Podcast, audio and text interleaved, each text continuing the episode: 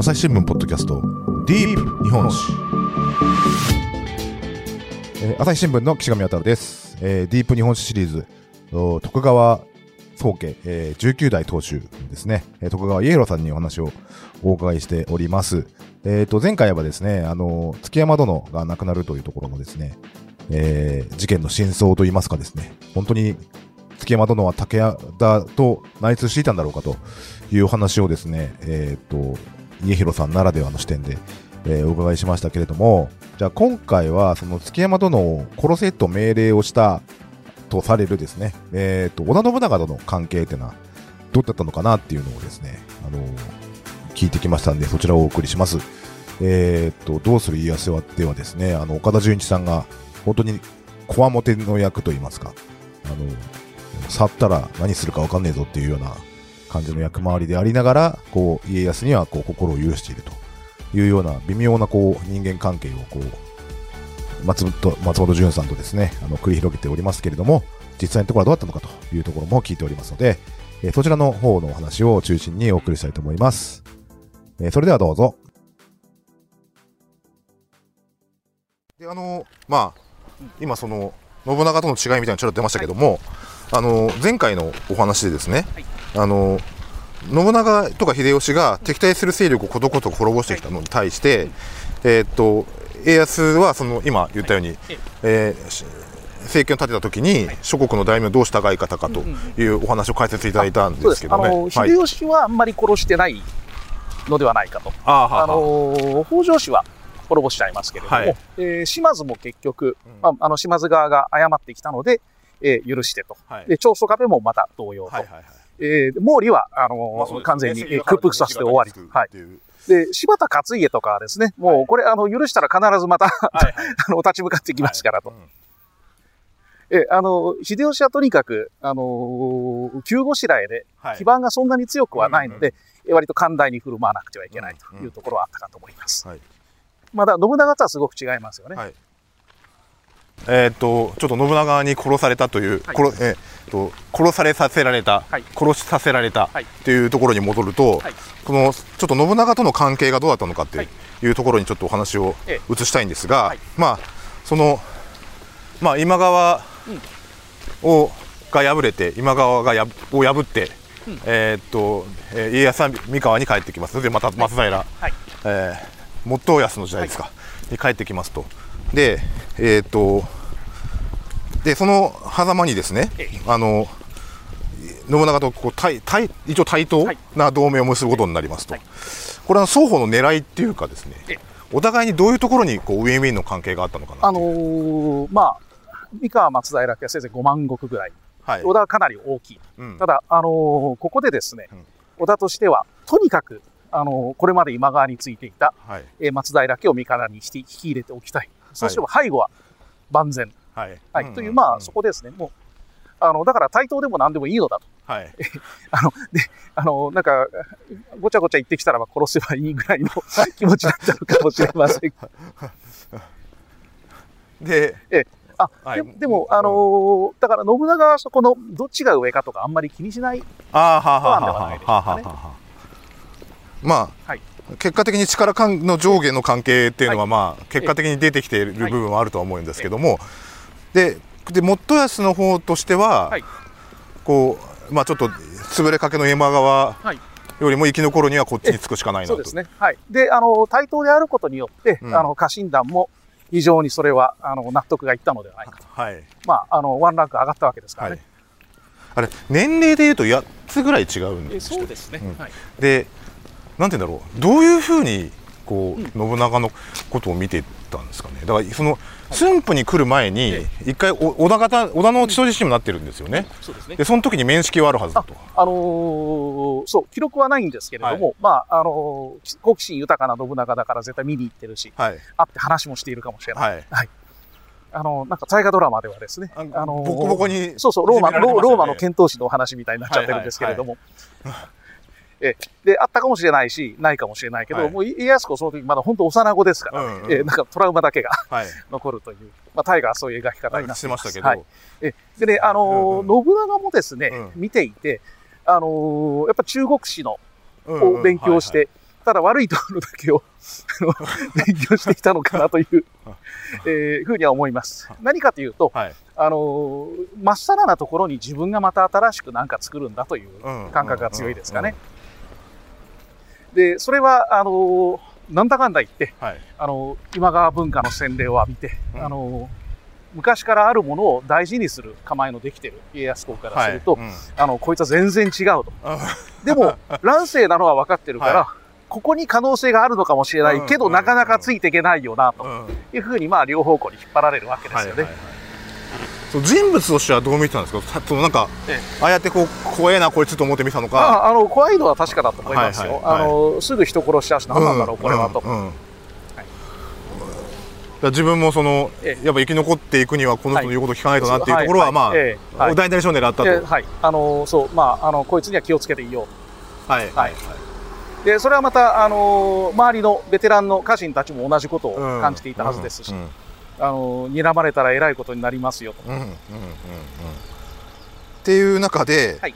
はいあ信長の時代って、歴史の授業ではその新信長の進軍ばかりが、はい。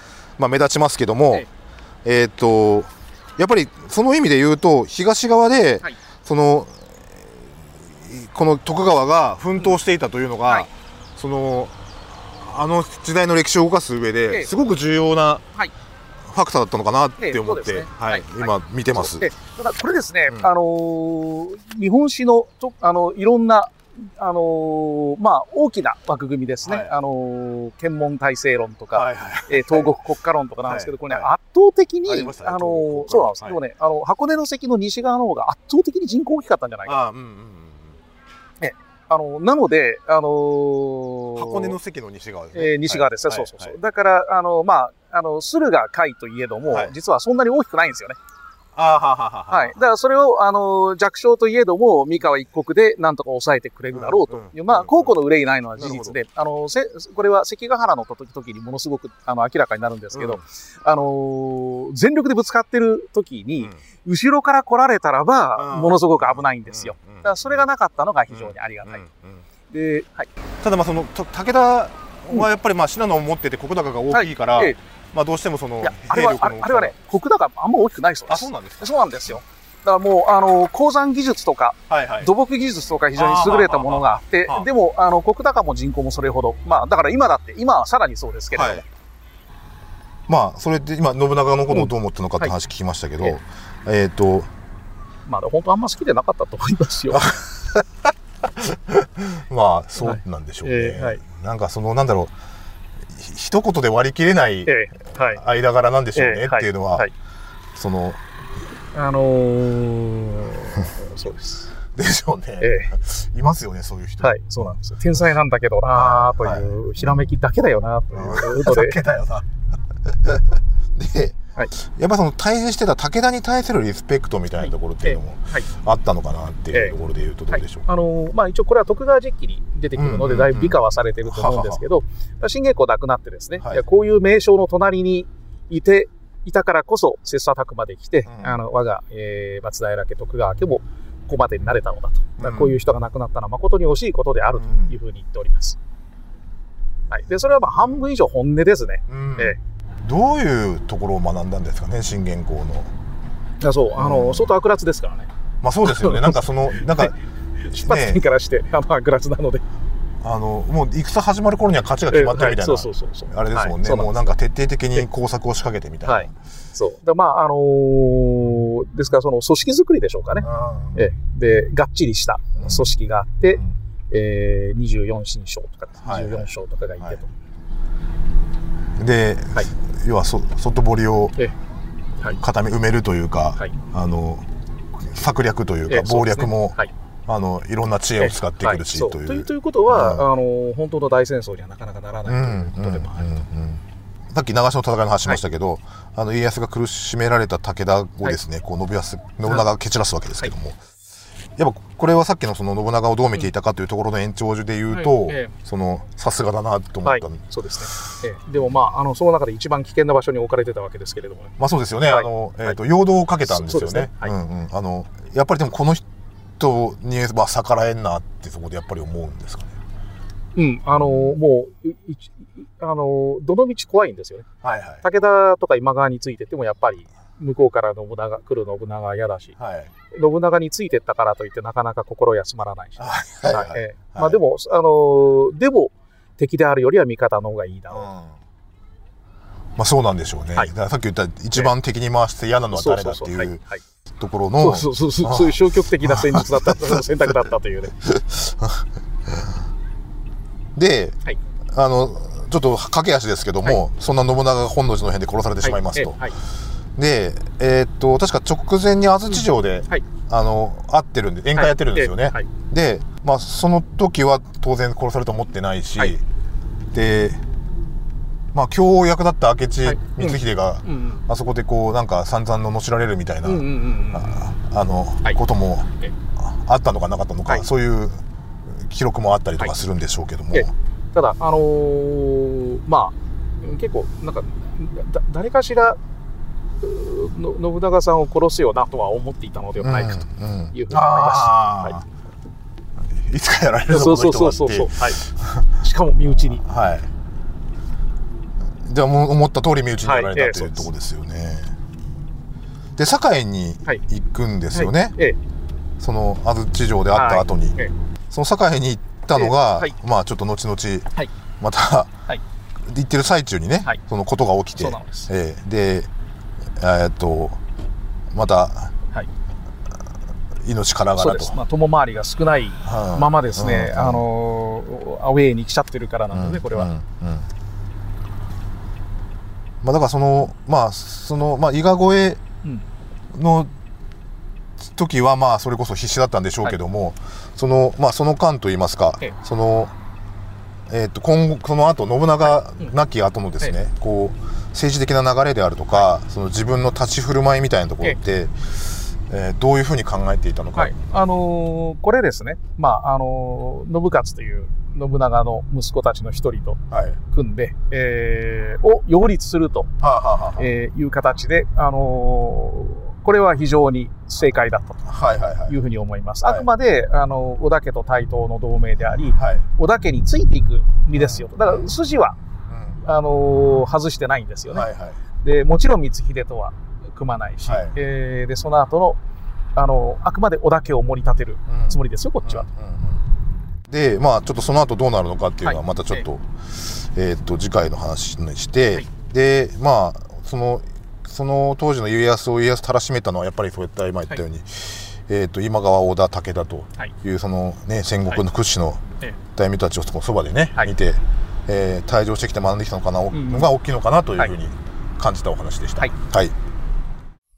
なんだろう。例えば、そのな、この人敵に回したら嫌だなってえ思った、うんその決定的な理由ってどんなところにあるのかなっていうのをちょっと補足させてもらったらなと思ったんあですけど。、なるほど、なるほど。あのーいや、信長はですね、はいあの、もう文化圏が西日本に属していて、はい。彼自身も上洛とかですね、うんうんあとは後には、あのー民、民を平らげるとかですね、はい。西を見てるんですよね。で、まあ、あの、武田家も、武田家はもう完全に東日本のうん。家ですということで、文化的な土壌がまず全然違うと。はい。まあ、あの、信玄とかですね、うん。一応出家致死しているわけですし、あの、まあ、そこの違いがすごくあったのではないかと。うん。あと、武田家中がやっぱり、あの、名門なだけにですね、あの、が教育水準が非常に高かったと、はいえーいうことにも一目も二目もはいはい置いていたのではないか。だから、あの、ぶ今川家の武闘派版みたいな感じで見ていて、まだ理解できるんですよね。。ええまあ、あの、それがありますと。はいそれから、まあ、あのーでもう一つは、誰が嫌かっていうことと同時に、はい誰が自分必要としてるかといううん問題でいくと、信長としてはですね、京都に上洛する間、背後を脅かされたくないうんということで、ものすごくこっちを必要としてるんですよねあなる。ほどですね。はい。えーで、あの、武田信玄は、まあ、三方ヶ原で発揮されるんですけど、蹴散らして先へ進めばいい程度で、はい。信長とかが、あの、東へ向かうとか、うん今川が、あの、甲府に向けて山登って攻めてくるまずないわけですからね。はい。だから、あの、武田にとっては、あの、三河松平というのは割とどうでもいい存在。えーそうすると、どっちが、そうすると信長というのは敵に回したくない上に、自分のことを高く売れる相手と。うん。はははははい。あの、そうするとが、まあ一番有利にはあ。なるのではないかと思うんですなるほど。はい確かに。だから、越体が知れないけども、よ。えその、まあ、武田今川について、まあ、ちょっと距離もあるし、はいその信長と、うん。要は相対する形になるわけですね、三河終わり。ええはいまあ、今の愛知県内えで。で、そうなった時に、うん。まあ、あの、武田、今川、今川も弱くなってるし、え武田もその、まあ山一つ、だいぶちょっと距離があると。い。いうところで、その、そこで相対するして、得体の知れないところに、うん。から襲いかかってくるはい。よりは、はい。こっちについておいて、また、たぶん、もちろん。ださっきの徳川実記の中には、はい。やっぱり信長の方がすごく礼を尽くしているという記述もあったから、まあその高く売るって今おっしゃいましたけども、うんはその、やっぱり、この同盟に価値があるというか、うん。生き残っていく上で、その、自分の存在を高くできるというか、み三河の価値を、最大限に発揮できるというえか、まあそういったような、はい。あの、今、解釈かなと思っはてお伺いしてました。ありがとうございます。で、まああの、その中で、まあ姉川の戦いでですね、で、これ三河物語に、えー記述があったんですけども、あの、最初信長に2番隊をやれって言われて、うんで、2番隊じゃ嫌だと。はい。で、1番隊にしてくれっていう、まあ、売り込みを図るはい。っていうシーンがあったんですね。それもその当時、その、売り込んで自分を高く売るというか、うんうんうんうん。そこでこまあう、実績を作ってやろうというか。そうです。まあ、あの、自分の価値をうん、アピールするとはいうことですね。はい。なんかその辺、その、なんだろう、戦をあまり好まない、うんこう家康のイメージとはまたちょっと違うな、はい。あ、あの、もう武闘派はめちゃくちゃ武闘派だと思うんですよ。まあ、あのー要するに、あの、まあ、こっちが先にやんないと、向こうが、向こうに先制攻撃を受けて、で、あの、滅ぼされてしまうという恐怖の中でずっと来ているので、はいえー武闘派でずっと来ているのは確実です。うんうんうんうんあ、なるほどです。はい。ええ武闘派だけども、はいえっ、と、まあ、無駄な殺生はしないという。はい。ええあの、それは余裕ができてからあやる そういうことか、そういうことか。はい。生き残っていくためにそうです、は、そうです。武はい闘派でなければいけなかったええという、まあ、時期の話です、そうです。ね。まあ、無我夢中の時代ですね、これは。なるほどです。思ってて、まあ、ちらっとその、本土の編の時に、はいえー堺にいましたという話をお聞きしてるんですけど、で、なんで堺にいたのかというところで、まあ、信長に勧められたっていう。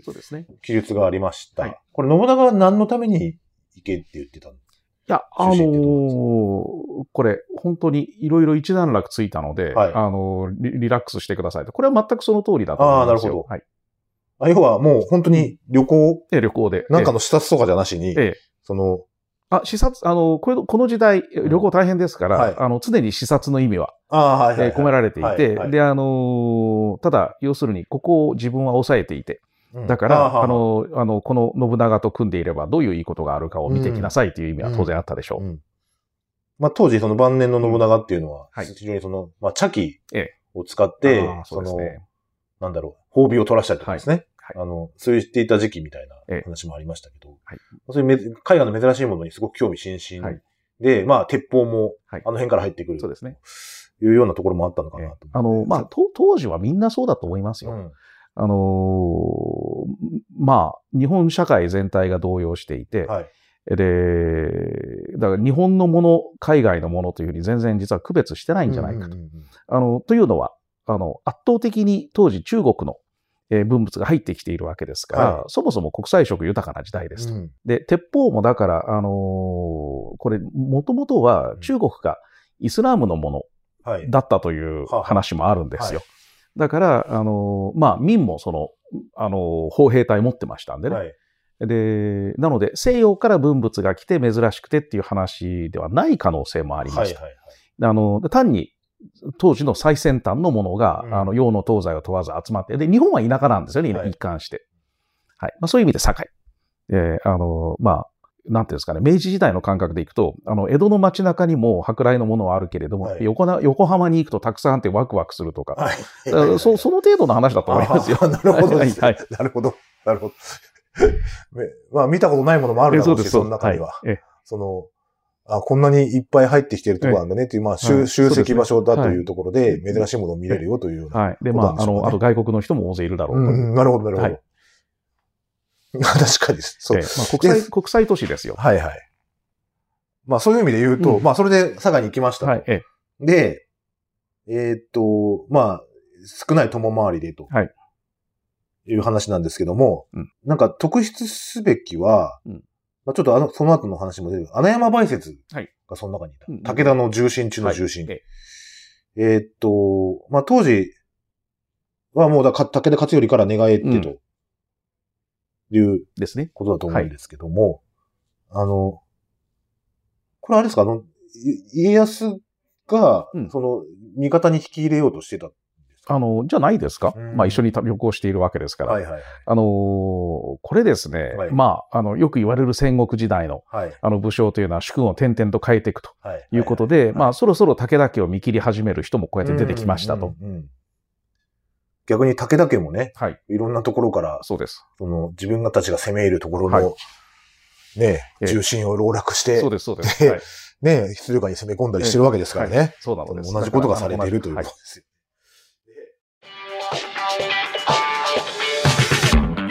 ディープ日本史。朝ポキお便り。きたー。2週間に1回届くメルマガ朝ポケお便りだ。MC のコラムおすすめ配信会リスナーとの Q&A 何でもランキング。画面をスクロールすると聞き慣れた声が脳内で再生されるビュッフェ形式私にとってはある意味難所です。なんでかって？それはもちろん左利きだから。ではまず前菜ゾーンに行きます。一番時間とお金を費やしているのが漫画を読むこと。夜回り猫やち、ちはやふる、ゴールデンカムイといったメジャー作品はもちろん全力で押している。사실か5前もどん見たらペイペイじゃねっせペイドンができちゃったと。セコゾンでも何年かんでんともつけせ聞き逃した回聞いてみよっと。朝ポケお便りはエピソードの概要が書かれた欄を開いて末尾にあるリンクから登録すると届くよ。で、かで、この時に、まあ、信長が撃たれましたというはい。方を受けますと。あの、まあ、逃げなきゃって思うのは、うん。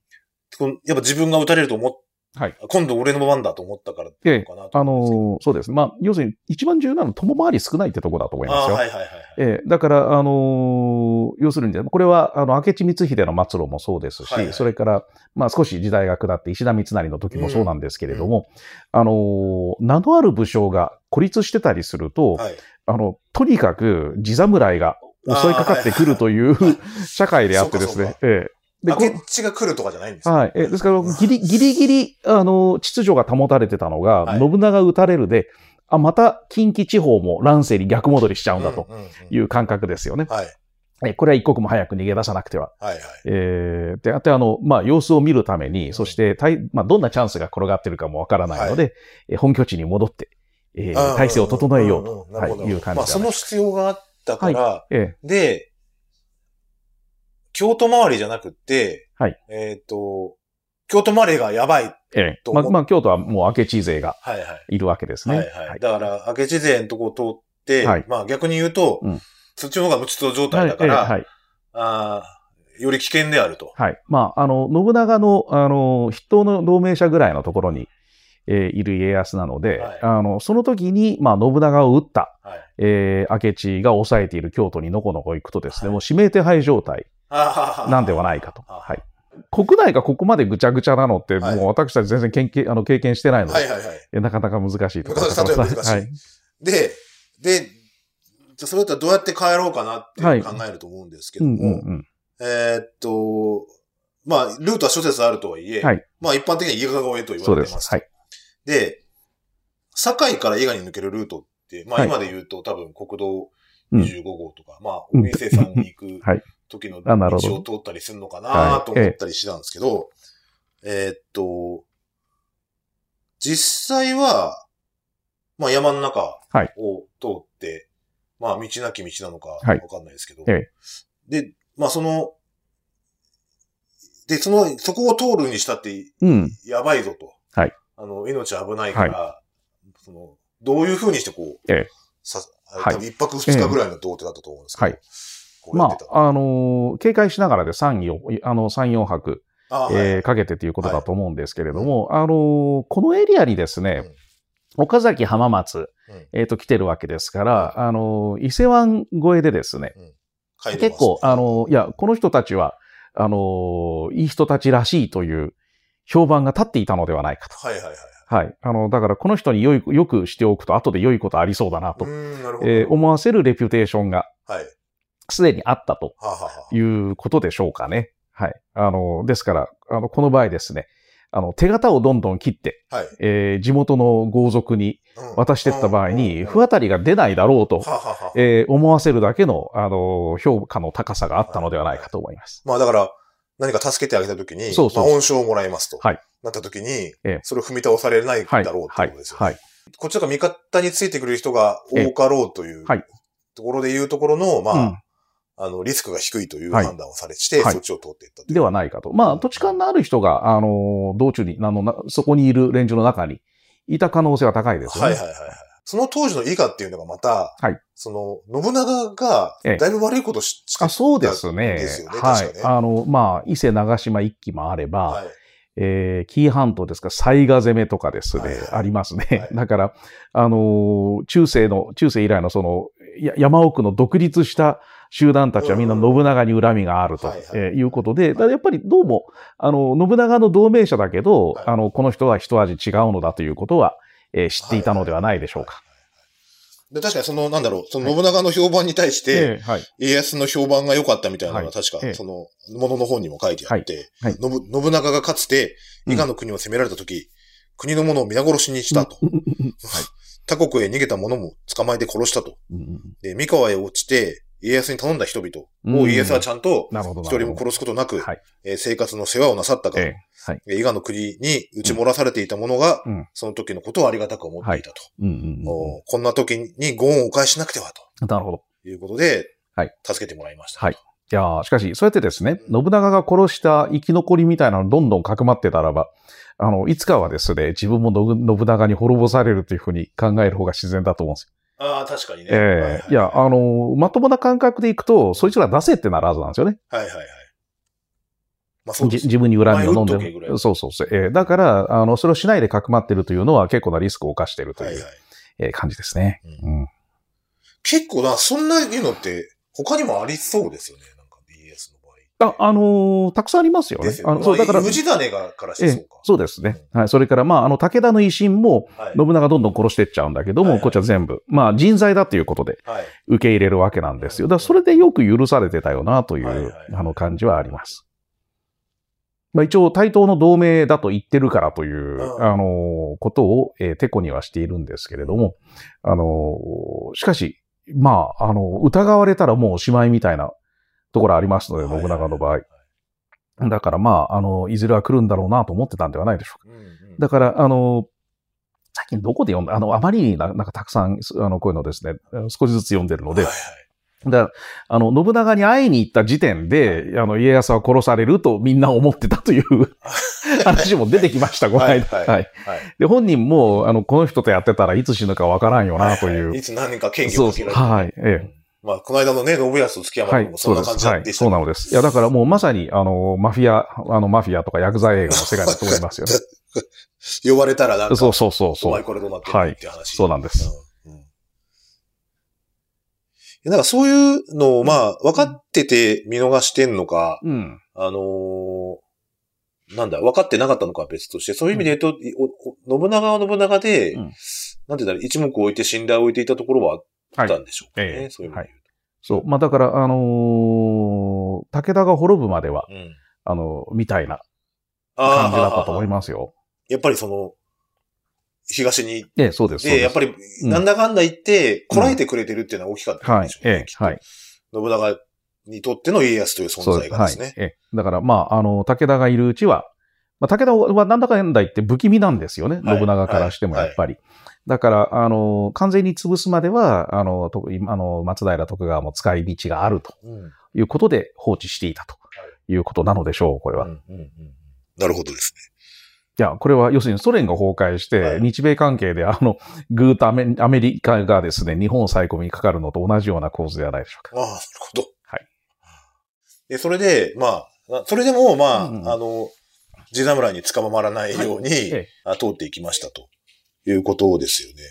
さっき言った道中いろんな人に助けられたという話でですね。はい。まあそうなんです。まあ、あのー要するにあちこちの怒号の、あのー親玉をですね、人質にとって、はい。あの、そう脅して通ったとかですね、はいあの、いろいろ話はあるんですけれども、はいあの、で、それもあったかもしれないです。うん当然いい人ばかりではないので、うんだから、あの、少人数だけど、あの、臨戦態勢がちゃんと整っていて油断してないということと、はいはいまあ、良い評判が先行していたので、うん。あの、どっちかというと、あの、味方をするか、うん。あるいは、あの、お金を渡せば、あの、通してくれる。手形を渡せば通してくれるというのが多かったのだろう。なるほど。なんかでも、そそうやって聞くと、はい。なんかその、苦労した、はい。して、なんか渡っていきましたっていう、え。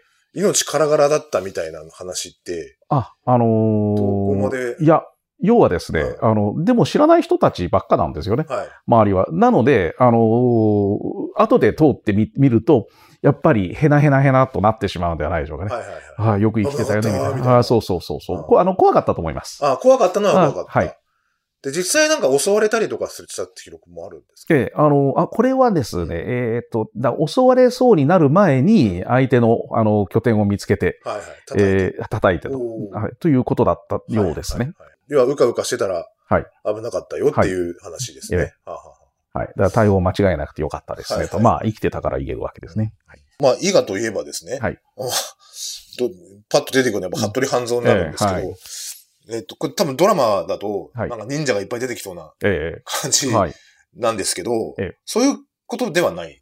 あのーではなくて、いや、忍者って何かっていうと、あのーなんか、山に住んでいる人たちで、狩猟でとかで、あの、使う戦法を人間相手に使うとはいはい。いうことではないでしょうかね。はあの、だから山、山岳に住んでる武田軍も強いわけですけれども、単にそういうことではないかと。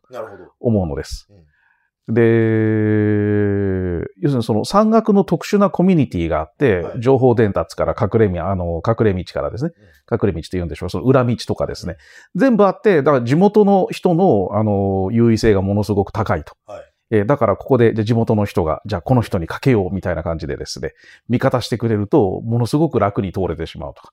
うんまあそういったことの兼ね合いだと思いあますよ。なるほどはい。ですね。忍者がいて、はい。なんか、あの、忍術使ってとか、えーそうそうそう。っていうイメージではない。ではないと。はい。あの、もう忍術とかです。さすがにこの、これで、これで消えるとかは最近はない。これ分かるので、ちょっと年がね、あの、またバレちゃうんですけれども、はいなんか動物の鳴き真似をするとかですね。はいまあ、諸説あるのですが、はいあの、私は単に山の生活というのが、はいあの、武装していて、喧嘩も強いんだけど、武士とは全然違うという、はいはいえーだけのことだというふうに思っております。この、なんかまあ、これ、それだけ苦労して本国は戻りましたと。はいで、その、伊賀越えの、なんか後付けなっていうところの、まあ、これを超えられたというところの意義みたいなところって、はいどういったところにあるのかな。まあ、あとあとは、教訓であるとか。はい。いや、特に教訓は、あの、一回性のものだと思います。はい。で、あの、いや、結局、真空伝説といって、あの、徳川家康がやってうまくいったのは、すべてものすごく、あの、はい奇跡的なことだというふうに後から行くのですけど、はいはい、そうです、そうです、はい、そうです。え、でも、あの、まあ、これはこんなものかなと。はい。あの、私はあんまりここに危険性を感じないわけですね。はいはいはいはい。そうですええ、そうです。ただ、まあ、それで、あの、早く帰れて、まあ、無事帰れて、で、信長の後目争いで、あの、どさくさに紛れてですね、はい。あの、信濃とか駿河とかを取ってしまったということでは非常に美味しかったですね。はい。なるほど。ちゃんと帰れたっていうところに大きなえそうですそうです。はい。えで、その後ですね、で、ここはあんま言わないわけですよ。どさくさに紛れて領土広げましたということを。確かに。はい。で、え。えーそのどさくさがですね、はい。相模の北条が動いたと。はいいうところから始まるんですが、えっと、これ北条、えっと、当時の宇治直ですうんか、はい。が、えっと、神付けの方に、うんうんまあ、詰めていくみたいはない話だったと思うんですけども、うんうんうんうん武田が滅んで信長が死んで、じゃあ、そその、この、これの隙に、うん。まあ、はい。広げたろうかっていう意図がええあったのかなと。はい。まあ、当然ですね。うん天正神護の乱ですか？えーっていうのがあって、まあ、うん真田が絡んできたりとかですね、はいその辺複雑な人間関係は、はい。あの、おそらくこれから描かれることになるんだと思いますが、その中で、うん。えーっと、海と信濃を手にしましたと。はで、まあ、だからそこで北条と和睦をしてう、ん。そこを取ったんですよね。はい。空白地となっていった、うんうんうんあーその、旧武田領っていうのを、なんか結構、丸儲けみたいな。そうです、そうです。そうそうそうそう。意外にみんな触れないんですけど、はい、はい。あの、ごく一部で火事場泥棒的とかいう人もいるのですが、はい全くその通りだと思います。え要するに、あの、ほでも、北条からしても、はいあの、あれなんですよね。あの、なんか、あの、小田原を拠点にして、はいで、あの、甲信までですね、ぐーっと攻め上っていくのって大変なんじゃないかいや、単純に上り坂だというだけですからね。はい。。い。で、うん。で、逆に、そう。で、徳川からすると、あの、駿河からこ南回う、り。せ南回りで、えー駿河の武田を叩いてと。はいはいこの時点でまだいたのかな。まあ、そこから攻め上っていく感じでしょうか。あと、浜松からも近いんですよね、長野って今でも。いやそうだ、あの、ええだからあれですもんね。はいあの、名古屋から、うん、そう。ね、何でしたっけ、東海。えっ、と、いや、えっ、と、まあ、中央、中央自動車道があって、それから、で今もと、なんだ、あの、中央線か、はいはい。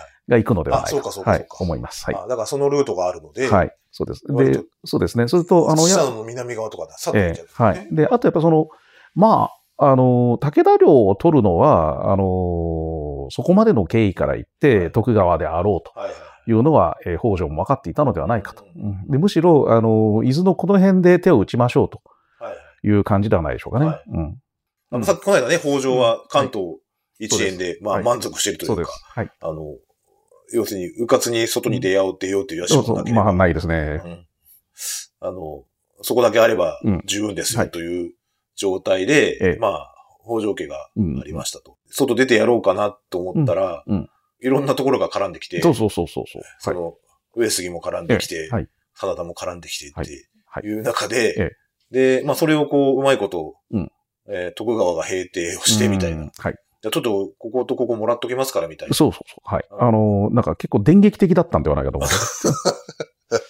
えいや、多分その、要するに、すぐ、すぐに、あのーなんか、例えば明智攻めに加わるとかですね。はいはい。あのーおもするかと思いきや、はい全然そっちはほっといて、はいはい あの自分の周りを固めるという。確かにそこ、え面白いですね。はいなんか、いや、なんて言うんだろう。やっぱ秀吉は大返しをして、まあ、はい弔いをするわけじゃないですか。ええそこに参加をせず、うん先に北条が動いていったから、はい。えあの、まあ、そっちをうん。抑えざるを得なかったっていう状況的なものもあるだろうし、やっぱりその、今浮いてる、うん。その武田領っていうのを、まあ、きちんと抑えておくというか、東をきちんと自分は固めるんだっていうふうに目線を向けたのは、なんか、うん。なんでしょうね、その先見の明と言いますか。まあ、あのーまあ何より他の人に取られちゃまずいといそうのが一番大きいです。はい。うん。またその、だから武田みたいなでっかいとこが、うん。北条がね、はい。とか上杉とかがええ。広がってきて、はい。また武田とやったような戦争をやるの嫌だっていうことですよね。うん。そう。まあ、そうは、あの、なかなかそうはなりにくいとは思うんですけれども、はい。まあ、要するにその、向こうも伸びきっちゃいますから、はいはい。で、なん、あ、それと、要するにその、武田家中はい。の、あの、重臣たちと、それなりの関係ができてたということではないでしょうかね。ん。んんうんこれ、これ、これ、これ、これです、これ。その中では、武田家中の、うん。まあ、こう、重臣たちも、まあ、たさっきの穴山バイセじゃないけども、穴山バイセってあの、伊賀越え途中で死んじゃいますけどね。えはい。あの、まあ、引き入れて、うん。要は旧武田うん。の、なんて言うんだろう、価値観みたいなところであるとか、やっぱリ、この間リスペクトって話しましたけど、あの、っていうのがあったればこそ、はい人材としてやっぱ登用もしたいし。ですね。そう。え、で、それはね、あの、上杉ももう北条も出来上がっていて、だから、あの、武田としては、要するにその、徳川家が織田信長の、あの、新興企業路線にかけたように、はい武田家のみんなも、あの、この零細企業うんから急成長してるとこだったら、自分たちの能力がもっと活かしてもらえるんじゃないか。なるほどえーで上杉の方に行ってもですね、はいはいあの、まあ、いじめられるわけですね。途中入社したらば。はいはいはいで、それは目に見えてますと。はいはいで、あのーやっぱ上杉との確執というのは相当あったんではないでしょうかね。ああ、そうです。確かに、ね。えーこいつらのせいで上京できなかったという思いはあり。はいそいつ、そっちにつくわけにはいかんと。えーはい。で、確かに、あ今言ったそのは、い会社の例えがすごいわかりやすいですね。なんか信長がね、うん。こう急速に成長したベンチャー企業で、はまあその子会社みたいはいな。家康がいて、はいで、子会社は子会社で、うんまあ、あの、親会社を助けながらはい成長していってますよと。うんうんうんで、今度武田っていうはい、旧来からある大企業が潰れましたと。はい。いう時に、えじゃあそこで失業した人たちがそう、です。どこで雇ってもらおうかな。そうなんですよ。で、、で、みんな結構、あの、いやなんかあれなんですよね。えー昔、日本工業銀行みたいな感じでですね、人材豊富なんですよ。はいはいはいはい。はいなるほどですね。はい。まあ、うちの会社もそうならないように。はい。そうそう。気をつけましょう、本当に。あで、まあ、ちょっと今回、今日の話はそこがメインじゃないんですけど、はいはいえーっと、うんまあ、えーっと、結果的にその会社を手にしました。はいで、今度は、うんえー西から秀吉が攻めてくる。はい、そうです。で、えこれは何しに来る話はまだまだ続きますが続きはまた次回朝日新聞ポッドキャストディープ日本史はい、ということで、えー徳川家広さんにお話をお伺いしてきました。家広さん、徳川記念財団というですね、徳川家の貴重な資料を管理している財団の理事長もやっておりまして、えーと、令和徳川チャンネルっていうですね、YouTube も開設されたりとか、何かと新しい、えーことにも挑戦をしていらっしゃるということで、えーと、またこの YouTube チャンネルのリンク等もですね、概要欄に貼っておきますんで、そちらもチェックしていただきたいなと思います。えーまたあの、今回、えー、イエローさんにお話を聞いたお話とですね、またそのいろんな、まあ、歴史の諸説を含めた、私が書いたですね、えー原稿、えーどうなのイエローさんというタイトルでちょっと連載をさせていただいておりますので、えそちらの記事の方もですね、えーぜひごご関心、ご興味あれば、あ立ち寄ってみてもらえたらなというふうに思います。そちらも概要欄にリンクを貼っておきます。はい、ということで、最後までお聞きいただきましてありがとうございました。えー朝日新聞ポッドキャスト、あ皆さんのご意見、ご感想をお待ちしております。えー概要欄の方のリンクの方から、あぜひ、えー、ツイッター、えーそれからは、えーお便りフォームなんかもございますので、えーそちらもぜひ、えーご活、覗いてみてください。メルマガの方も配信しております。えー我々音声チームのメンバーがですね、えーそれぞれのおすすめの、おえーエピソードを紹介しております。そちらの方も、おリンク先から登録の方をできますので、えーそちらもぜひ、えーよろしくお願いいたします。はい。というわけで、朝日新聞ポッドキャスト、をディープ日本史、えー岸上渡がお送りしました。えーそれではまたお会いしましょう。